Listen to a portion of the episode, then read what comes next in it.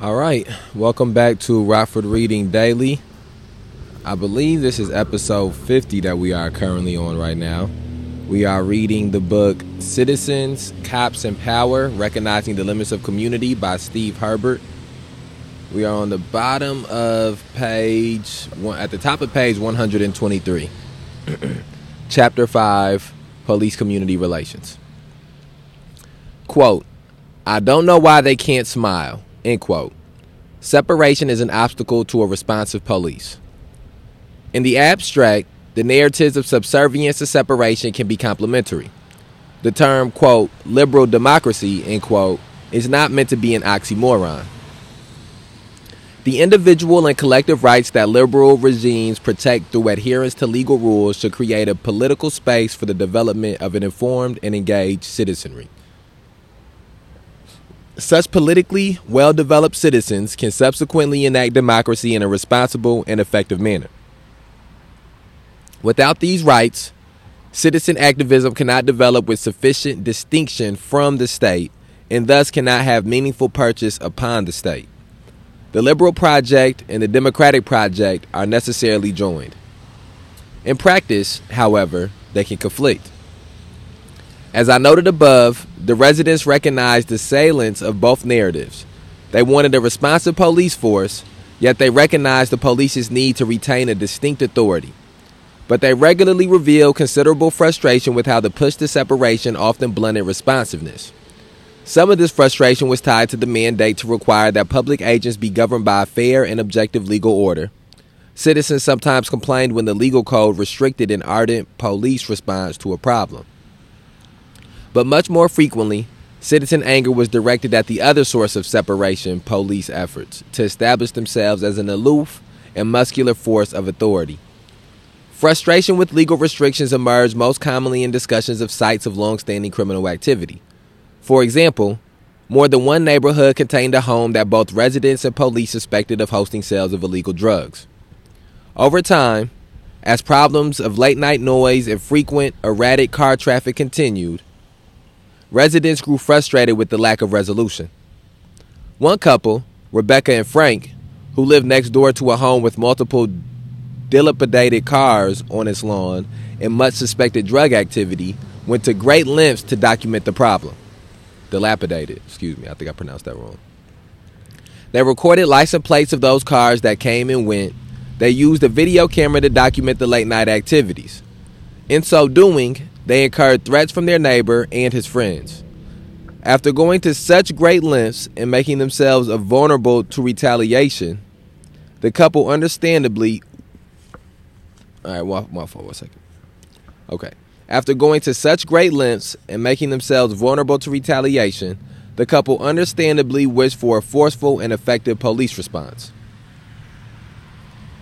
But the police could not act just as the couple wished, most significantly because of laws governing private property. To acquire a warrant to search the premises, the police needed strong evidence of drug dealing. In pursuit of that evidence, undercover detectives sought to purchase drugs in the house. They did not succeed, the couple was told, because the owner of the house would not sell to those he did not know well. The problem festered, as did the couple's frustration. Such frustration was common in areas where similar situations existed. One activist summarized this sentiment in the neighborhood group in which she was active. I know that we have some other folks that attend the neighborhood group meetings on a regular basis that were incredibly frustrated with how long it took the police to move on a drug house that everybody knew was a drug house. But because there's funny laws with ownership of the house and who is living in it and the landlord thing, it just took a long time to make anything happen with that. And so I think that people are incredibly frustrated with how long it takes to see results. The same dynamic emerged around the anonymous sex in the park. Nearby residents expressed displeasure with the legal obstacles that limited an aggressive police response. However, this displeasure with the limits of the law on police enforcement practices emerged less frequently than commentary on the cultural practices of the police. Thus, it is this second source of the police's drive towards separation that attracts the most citizen ire. Even if residents recognized the functional need for officers to assume a posture of authority, they simultaneously resented the extent of such posturing. Frequent complaints emerged of officers who positioned themselves as too aloof and dominant a force and thereby repelled citizens' interaction. Said one Midlands resident, Andrew, cops don't understand that they are kind of threatening, just really kind of menacing looking. And some cops, they don't smile, they don't really interact. You almost feel like there's a wall between you and the uniformed police. I think they would do a lot better if they just lighten up a little bit I think they get more cooperation if they were just a little less standoffish. The metaphor of a wall was used with some frequency. Sally, also a Midland, said, So, I know that it has to be a really stressful job, and so some officers tend to wall themselves off by just deciding that they're going to do their job, they're going to be alert. There's kind of this hypervigilance that they develop where they're always trying to pay attention to movement and suspicion and circumstance. And if you're only focused on that and not on the people and not on the community, I think it's easy to kind of lose focus, even if you were initially motivated to get into police work because you wanted to make a difference. While Sally understands why officers might fall into a state of, quote, hypervigilance, end quote, she, time, she simultaneously understands how this can hamper police community relations. Or, as Betsy, a Midlands resident, put it, quote, sometimes you see too much NYPD blue and not enough of what policing really is, which is peacekeeping, end quote. For Betsy, quote, a peacekeeping, end quote, approach emphasizes not the force of police authority, but more cordial relationships built around collective problem solving. She perceived too little of this cordiality, and she believed its absence was detrimental to police citizen cooperation. For many, then, Police officers seemed to emphasize the dangerous aspects of their jobs and thus asserted an air of authority to command every situation, even when no danger existed. For others, police authority was interpreted in terms of professionalism. The woman described above, Rebecca, whose neighbors alleged drug sales the police could not abate, was annoyed by her interactions with the police. She detected a patronizing tone. Her language was strong. At one point in her interview, she described her general frustration. Quote, the police don't want the citizen to be the eyes and ears for the police, in my experience. That's it that is seen as infringing on the territory of police. They are the experts, end quote. She expanded on this point while describing her actual encounters with the community police officer. Rebecca, the community police officer never said, quote, there's something bad over here, I'm going to try to help you, end quote. Never had that kind of relationship. Quote, there, there, nice little girlie. I will take care of this problem. You leave it to us. We're the professionals. End quote. That's what I got. Then I'd get stonewalled. Even though Rebecca and her husband went to great lengths to assist the police by gathering significant evidence of criminal activity, they never experienced a sense of shared governance. Rather, the police's desire for professional stature seemed to prevent the cooperative relation the couple desired many residents complained that this lack of cooperation was further thwarted by their neighborhood's lack of a regular patrol officer. Instead, they described such an extensive parade of officers that residents had no chance to establish a connection with any of them. Said one resident, I wish they could have stayed around more, and I wish they could get to know people.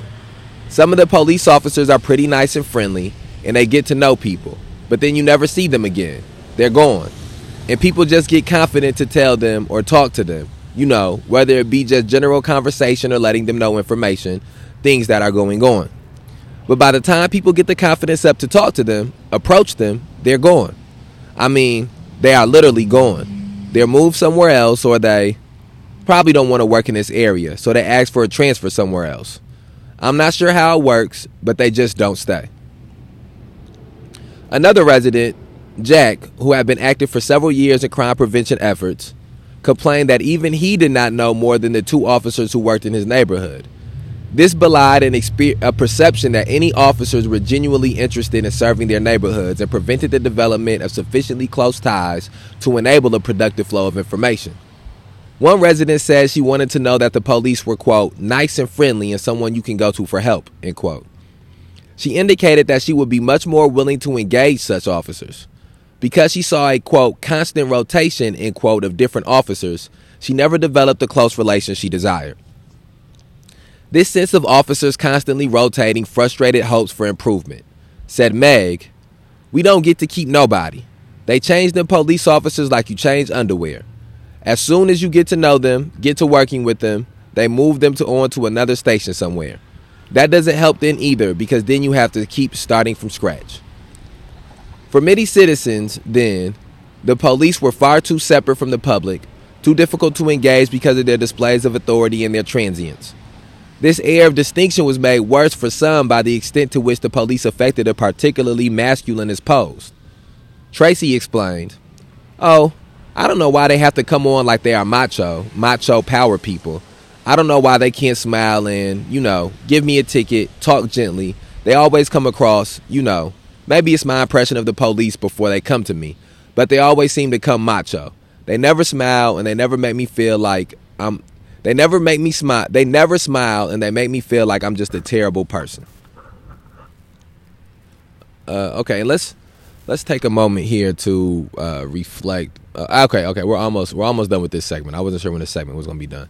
We got one more page left in the segment, then we'll reflect on the things we just read. Okay, said Roland, they're really abrasive. If it was some guy off the street acting that way without a badge, he might catch a fist in the mouth. But since he's got a badge on, it's sort of a crutch he can lean up against and act any way he wants to. End quote. So, the expression of masculinist authority keeps many members of the public at significant distance from officers. This impedes the type of relationship that citizens say would allow them to influence what the police do, to make the police somehow subservient to public input. Not surprisingly, excess of masculinist authority were emphasized most by African Americans. Indeed, the only detailed stories that emerged about the direct experience of rough handling by the police came from two African Americans. One, a teenage male, detailed a scenario in which officers grabbed and searched him. The officers later justified their actions as motivated by a report that someone in his group had brandished a gun. For his part, the young man was not convinced that the police would have treated an older person in quite the same manner. Similarly, Lacey, an African American resident of Blufftop, described an incident in which she said her son had been treated roughly. When asked if she had any unpleasant experiences with the police, she said, Lacey, no, but my son has had encounters with them, and as far as I'm concerned, they get on my nerves because they have stopped him and accused him of being somebody else and throwing him up on the car and handcuffing him and checking him. And you know what I'm saying? And they got him for jaywalking in front of the house. Interviewer, why do you think that's happened to your son? Lacey, well, because he's black, and because he's six feet five inches tall, and because he was wearing a hooded sweatshirt, and it was the color of, I guess, gang members. These complaints from some African American respondents point to a particularly problematic form of police authority, but they were highly unique in their general complaint about the narrative of police separation. Residents regularly suggested that assertions of police authority made officers unapproachable and even unreachable. As a consequence, they were unable to make one agency of the state, the police, sufficiently responsive. Subservience was thus impeded by the police's stance as a distinct and superior social group. Much the same dynamic reveals itself when we look closely at citizen reactions to how the police generate the communities with which they interact. And then that brings us to a, a changing of, uh, of themes in these passages here. And so I think the first thing I want to point out is I'm happy that they brought in the experiences of and specified the experiences of of black people uh, towards the end of that passage. I think that that was something that was glaringly obvious to me that the majority of these people who were talking about their experiences with the police and their uh, the things that they understood about police work and the majority of this this uh, chapter that we have read it was clear to me that these were people who were not black uh, and I would make the assumption that these were a majority of white people who that they were they were interviewing and I think that that is something that has to be uh, held in high re- high regard too when we begin to speak about community and civilian interaction with police is what demographic do you fall in? Uh, I think that if you talk to poor people in a city as opposed to affluent people in the city, they're going to have a different uh, experience with police and they're going to have a different perception of police. If you talk to black people in a community, uh, even if you talk to black poor people and black middle class, black rich people, they're going to have different experiences of the police and different interactions with the police. And a lot of those things heavily rely on how you are viewed by the police. Do the police view you as a person who is uh, quote unquote a criminal, or do they view you as a, a person who is quote unquote a, a, a potential victim? And, and and those things really shape a lot of how uh, citizens and cops interact, and it cha- shapes the power dynamic between citizens and cops a lot. And and so I think that those were uh, I thought that was important that they pointed out the specific experience that African Americans have or Black people have. I think another one of the things that was that seems to be a regular occurrence in here is people who have a desire for police officers to be more friendly or be more approachable or be uh, more kind or be more nice. And again, that gets you into a place when people feel like that and think like that. It's clear that they don't understand what the institution of policing is for. They don't understand uh, the policies and the procedures of police and where police fit in at in. Uh, where police fit in at in uh, the government in, in the society that we have. Uh, the police have no desire to be friends with people or to be friendly with people or to uh, build relationships with citizens and community members outside of it being beneficial to their job or advantageous to their job. And I think that that is something that has to always be kept in mind is that these police officers are here to uh, somebody in a city, city or Rockford truck. The fuck, give me a thumbs up. Uh, I don't know. Uh, and I threw my whole shit off. But these, that's not. These police officers are not here to be officer friendly, uh, unless it is a way for them to be able to get closer to an arrest that way. I think another one of the things that should be pointed out is a lot of people do view themselves as, uh, well, if I call the police for this or if I report this to the police, uh, you know they'll take care of this for me. And a lot of times that is not how these things work these police officers have uh, their own way of doing things a certain way of doing things. And i think i've told this story earlier in this book but i think it's just one that bears repeating. I was told a story about how someone a uh, loved one of someone called the police because somebody across the street were were uh, selling drugs and just had a criminal or quote unquote criminal activity going on. And the police went and spoke to the people at the house and then told them who it was who called the police on them, uh, which resulted in them having their house shot up later on. And so, again, you get into this place where you understand, and this is something that is a regularity police officers uh, using citizens against one another in, a, in whatever their long term goal is, as police officers to uh, reach using citizens as like pawn pieces. And so I think we just do a disservice to not only ourselves, but especially younger generations uh, growing up and coming up when we don't take the time to educate ourselves on what the institution of policing represents and what the institution of policing uh, truly is, and then uh, passing that education down on to uh, younger people. Okay, I want to see where we are at. Do we got time? Well, I think we should only we shouldn't be that. We only like 12, 13 minutes. We should have time to run through one more segment. Okay, yeah, we got the. You should be able to finish this chapter up. I think. Uh, let me hold on. Let me see where time we at. Yeah. All right. Let's try to knock this chapter out. There's only so much self-sacrificing you can do. Routines, morality, and the police community connection.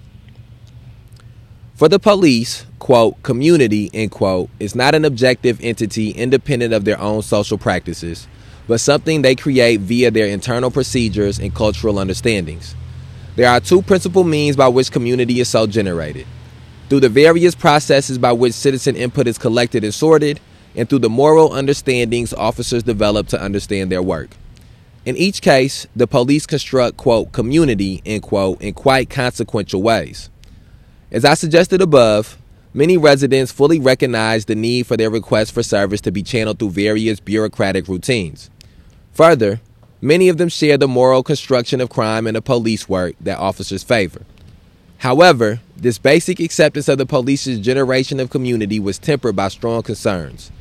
For many residents, the treatment of their requests and suggestions was a source of great frustration. Similarly, Many expressed strong reservations about how police moralizing led to officers treating their concerns with insufficient seriousness. Police protocols for assimilating citizen input emerged frequently in conversations with citizens. Many expressed deep frustration with how their conversations with the police were structured by a particular format. For example, those who called the police emergency number wished to give their story in their own terms. Instead, they were expected to answer a series of questions posed by the operator.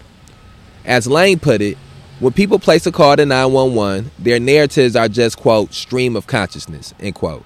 They find it jarring when the operator interrupts to ask a sequence of questions. The caller's desire for empathy and patience is thereby disrupted. As someone who was well versed in police procedure, Lane captured the dilemma well. Lane. The problem is, though, in order to have optimum safety for the officer, is that they have a very specific protocol in the order of the questions they ask if they are going to be dispatching an officer to the situation. And they can't wait for somebody to, to just disclose all these things. They have to ask all these questions. Still, she argued that 911 operators needed to be more sensitive to the dynamics on the caller's end and to respond with greater empathy. Such sensitivity would surely be welcomed by Jack and Lolly, a married couple in Eastside who were quite active in neighborhood efforts to reduce crime. They describe their frustrations with police response to their calls. Lolly. We have all taken notes and got notes and license plate numbers in, Jack. Not all of us, but those of us who are active in it will try to collect information and report it, but Lolly, it's quote, what are they doing? How do you know? Are they doing anything? And you feel like, why am I making this call? I've taken the license plate number, endangered my life sometimes. Jack, express the concern, but the 911 or the non emergency operators question the Lolly validity, Jack, of the report. They don't accept it. They question it, and we don't understand that. When their input is channeled in a particular format and questioned as to its accuracy, Jack and Lolly and other residents feel betrayed. Others were incredulous because they believed the questions they were asked evidenced a lack of awareness of the situation facing the caller. Two respondents were particularly appalled. Said Christy, and yes, we do call the police at 2 or 3 o'clock in the morning. We got people going up and down the street going 100 miles an hour. Quote, well, what's the license plate? End quote. Who the hell knows? I'm lucky to know that the car is blue. I'm not going to go out there in my pajamas and stand and get killed to look for a license plate. So if you can't give the police a license plate number, they're not coming out. And Marsha, I've called about gunshots at night and stuff like that. They have said, quote, what does he look like? What kind of gun he got? This and that, end quote. I'm not going to go outside asking that guy, quote, can I ask you what kind of gun you got, what your intentions are in using it, end quote. We can't do that. We are putting our lives at risk doing something like that. Even when they recognize the need for the police to channel their input via certain prescribed routines, then citizens were often disappointed when they encountered those routines. Operators who followed the script interfered with citizens' desire to tell their story on their terms and thereby seemed to indicate indifference to the reality that callers faced. This general sense that citizen input cannot be heard went beyond encounters with 911 operators. It was also directed at non emergency contacts with the police department and with other municipal agencies. Many were regularly discouraged by the amount of effort required to make themselves heard. One woman, Patty, had administered care to a young shooting victim in Centralia, trying to stanch his blood flow while an ambulance was summoned.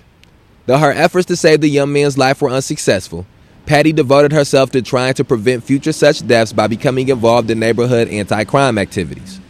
She quickly became frustrated by the obstacles and difficulties involved in making her neighborhood's concerns heard and getting them addressed. She described some of these efforts and how they developed, and then complained, quote, But darned if the requirements aren't all self sacrificing. There's only so much self sacrificing you can do when you've got someone shot right in front of your house. End quote. For many, this self sacrificing took the form of trying in vain to locate the proper city bureaucracy from which to solicit assistance. One resident, for example, described the quote voicemail maze end quote she confronted when she sought help with the rundown property on her block. The complexity of the task, she said, led her to simply give up after a while. For others, frustration emerged from the lengthy process through which citizen input is often vetted. Meetings followed meetings, and progress occurred slowly, if at all. Said Marshall, And I've talked to the people in the community that used to go to the meetings, but they don't go anymore for the same reasons. You have three people that talk all the time and they just argue with each other, and it's about a light pole. Let me tell you, my life is too busy to talk about a light pole. Or, as Rob said, quote, the process is a big production. I'm not really much of one for process. The process is way too much. Let's get, take one second. Let's see where we at time. My fault. Okay, yeah, we got we good. These and other residents feel deterred when they request a clear hearing of their complaints and ask for a sensible state response. The various bureaucratic routines through which those complaints are processed diminish citizens' confidence that they can render the state subservient. Citizens are at times similarly ambivalent about the police's moralistic constructions, particularly of places. Many residents accept the police's moral construction of crime as an evil pollutant that requires expulsion, and many accept the attendant idea that the police are the virtuous agents of extraction.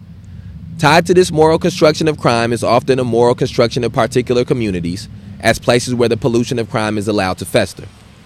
Residents in these areas often experience the police as dismissive of the neighborhoods in which they live and as neglectful of their problems. Jean lived in Eastside, but she was active in anti crime efforts in Centralia. She told a story about what transpired on an evening shortly before her interview. She and some other neighborhood activists were spending the evening barbecuing and keeping an eye out on the scene in hopes of helping deter crime. She described what happened when the police came through on patrol. Well, then the police came by, and it was three, no, two officers that we did not know. We seen them on our block walks at night, and we're starting to learn the familiar faces of the guys, but these were two that we didn't know. And they said, quote, what are you guys doing here? End quote. And I said, quote, well, we're just sitting the sitting the here kind of watching life go by and kind of keeping an eye on the neighborhood. There's a lot of activity activity on this particular block tonight, and we kind of just want them to know we're here that the neighbors know that we're here and we're kind of just observing things, end quote. And they say, quote, gosh, we wouldn't sit out in this neighborhood at night by ourselves, end quote. And I say, quote, this is our neighborhood. We can't just, you know, let it go by. We have to know what's going on, end quote. And then they kind of chuckle and they say, quote, well, you better be careful that the drunk drivers don't come and roll over you here in the traffic circle, end quote. And we say, quote, you know, it's our neighborhood, end quote. Rob complained about what he termed the police's, quote, preconceived ideas about what a community is, end quote, as part of an explanation of his dissatisfaction with levels of service from the police. Well, they don't come for hours, and when they do come, they're coming into a neighborhood where you're stupid to be living here. I've had them say stuff like that to me. Quote, I wouldn't live in the city. I wouldn't do this, end quote you don't feel protected by the police. As members of an apparently morally condemned community, these residents suggest that they suffer from a lack of adequate service. Here, the moralism of the police seems to interfere with the residents' desires to make police subservient to their expressed needs for a higher level of protection. Not surprisingly, many of these citizens suspect, suspect that neighborhoods of higher social and moral standing are not quite so starved for attention. Betsy was a landlord in a disadvantaged neighborhood down the hill from Bluffton. She had worked to rid her neighborhood of various instances of criminal behavior, but she felt less than fully supported. She suspected that if she lived elsewhere, her complaints might resonate more loudly. Betsy, because chances are, if I live in and I call in and say I've got an abandoned car here, somebody's going to come along and pick it up. We had eight abandoned cars on this cul-de-sac about six years ago, and it took a concentrated effort of a lot of residents working in concert with the crime prevention specialists and basically people just nagging and nagging and nagging until it got done. Interviewer Why do you think it is that they leave them here longer? Betsy Because they don't, because we don't have the same amount of clout, economic clout that other parts of the city do have. Where we, when we do things effectively, it's because everybody gets together and just nags like little dogs on getting it done. It is difficult to verify the accuracy of Betsy's comparative assessment of police services, but she made clear that she felt that the police were dismissive of her concerns because she lived in what they perceived to be a morally tainted neighborhood. Others felt similarly. said Hal, a resident of Centralia, quote, when the police do respond, they come to the community with an attitude. Like, what are you doing living here? If you choose to live here, you're a loser. Thus, the operations by which the police construct community through their bureaucratic routines and their moral definitions of places and people frustrate the desires of many residents to convince officers to provide the level of service they desire. As with police practices of separation, these generative operations run counter to the goal of subservience in ways that lessen the legitimacy of the police. Conclusion Residents evinced both a strong acceptance of the police and an interest in working as closely as possible with officers. They saw the police as indispensable in helping make their neighborhoods safer and more secure. They yearned for a steady and reliable officer on the beat, one they could approach easily and engage in a productive discussion about their neighborhood. In this way, they implicitly endorsed the ultimate goal of community policing a close and cooperative relation between citizen and officer that can enable collective problem solving. This desire for a responsive police force was tempered for many citizens by the recognition that officers cannot always do precisely what residents request. Citizens frequently indicated that they understood that subservience needed impediments. They accepted the need for officers to uphold the dictates of the law and to assert their unique authority to calm chaotic and dangerous situations. However, for many, this impulse toward authority was too often overemphasized, too often employed unnecessarily. Citizens often describe instances where they felt dim- dimi- excuse me. Citizens often describe instances where they felt dismissed, where the police's assertion of superiority left them diminished. When the police assumed such an authoritative stance, the citizenry found themselves unable to influence what officers did. They saw a limit on their ability to make the police subservient to citizen input, and they were frustrated. They were also often frustrated with the police's construction of community. On the one hand, many residents understood the need for bureaucratic routines, and many shared the police's moral construction of crime and the valiant role of officers in combating it. On the other hand, residents complained about how their requests for service could be distorted, ignored, or routed through an in- interminable labyrinth of process. Many also argued that in the police's moral universe, their neighborhood was found wanting, and thus undeserving of serious police attention. Hopes for a more subservient police force were thwarted by police procedure and moralizing. In short, the projects of subservience, separation, and generativity stand in uneasy relation with one another and are difficult to reconcile in theory and especially in practice. The intractability of this tension helps us to understand just why, quote, it is so difficult, end quote, to find a way by which community and police, as one important instance of the state society relation, can move forward toward the goal of collective and cooperative problem solving. Whether a meaningful way forward exists at all remains an unanswered question. I use Chapter 6 to review my analysis with the aim of assessing the larger lessons it offers and the possibilities it implies for how to best structure the police community relation. And that brings us to the end of Chapter 5 and beginning of Chapter 6. And I believe Chapter 6 is the final chapter yet. So, our next episode of Rockford Reading Daily will be our final episode reading Citizens, Cops, and Power. And then we'll have a sm- one episode doing a small reflection, and then we will begin with the next piece of literature, which I uh, I'm not 100 percent sure what book that will be yet, but I'll, I'll know for sure in the next episode. Uh, we're at about 33 minutes here. I think that that last passage, a lot of that spoke for itself. It, uh, usually, that's how the the conclusion or the last portions of these chapters are. They wrap a lot of things up. So I'm not going to really add too much more to that. Uh, I think the main thing as we come to the last chapter of this book that I've taken away from all the things reading here is that we have to have an understanding that we're not going to, people who are uh, abolitionists, uh, maybe people who are not abolitionists as of yet, but are on the road to abolition, uh, they're, they're, we're not going to wake up tomorrow when the police departments around the country are going to just have evaporated overnight. We're going to we're going to have to take steps towards uh, getting to creating new institutions and new uh, organizations and new systems that can uh, deal with the causes of these problems, that can deal with the roots of these problems. Uh, but as we're in the process of doing that, I do believe that we have to educate ourselves onto what the current institution of policing is, what the current climate of policing is, and find uh, steps that we can take to adjust those things uh, in a in an effort to eventually eradicate ourselves of this institution